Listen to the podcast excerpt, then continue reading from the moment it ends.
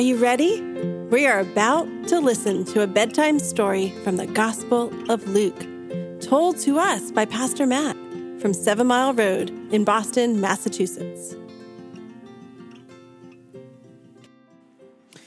Once upon a time, Jesus was trying to help people understand what the kingdom of God was like.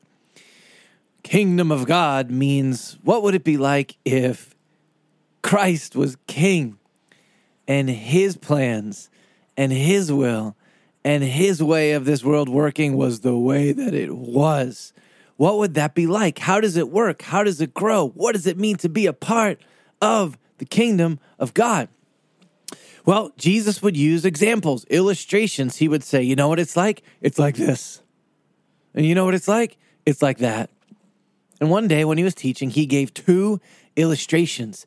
And I want to tell them to you.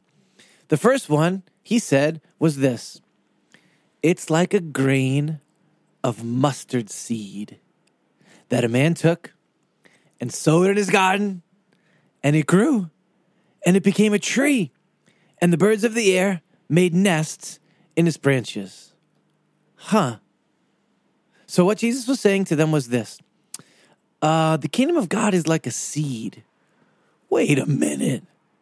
I thought the kingdom of God was massive, huge, ginormous, gigantic, incredibly big, big, big, big.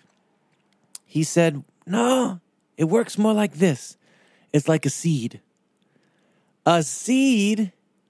How big is a seed? Is a seed as big as a car? No. Is a seed as big as a couch? No. Is a seed as big as a softball? No. Is a seed at least as big as a lollipop? No. It's even smaller than that. A seed is so tiny that if you dropped it, you got to put your glasses on to find it. It's little. And do you know, of all the seeds that were ever seeds in the history of seeds, what the littlest of all the seeds was? It was a mustard seed. So Jesus said that the kingdom of God is like the tiniest, littlest, bittiest, ittiest of seeds. But then he said, Hey, but what happens when you put that seed in the ground? It grows. It grows into becoming a tree.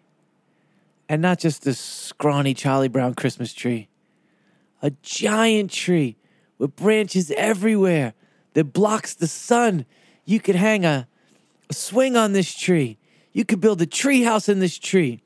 In fact, he said, All the birds of the world come to this tree and they make nests in their branches and they have baby birds and they feed them and they raise families and they sing. And he said, That's what the kingdom of God is like. It's going to start small, just a few people, with just a handful, but it's going to grow and grow and grow and grow and grow until anybody who wants can find life in that space. Isn't that cool? And then they said, What else, Jesus? What else is the kingdom of God like? And he said, It's like leaven that a woman took and hid in three measures of flour until it was all leavened. All right, to make sense of that parable, we got to talk about bread. Do you know? Did you ever have a sandwich on a fluffy piece of white or wheat or pumpernickel or rye bread? Oh man, that bread is big and squishy and spongy, right? But is that how bread starts out? No. When you start making out bread, it's flat as can be. And there's a secret ingredient that you put inside of bread to make it rise. You know what that secret ingredient is called? Leaven. And so Jesus said, Here's what the kingdom of God is like it's like a, little bit of leaven, secret. Can't even see it. And it goes inside of three measures of flour But then when you put that flour inside of a warm, toasty oven, something happens. The bread gets bigger and bigger and bigger. And when you take it out, you have a beautiful loaf of bread.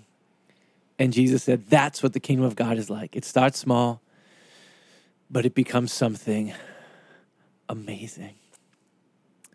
Let's pray.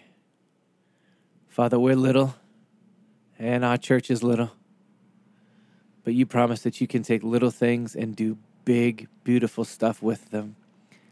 I pray that you would. Amen.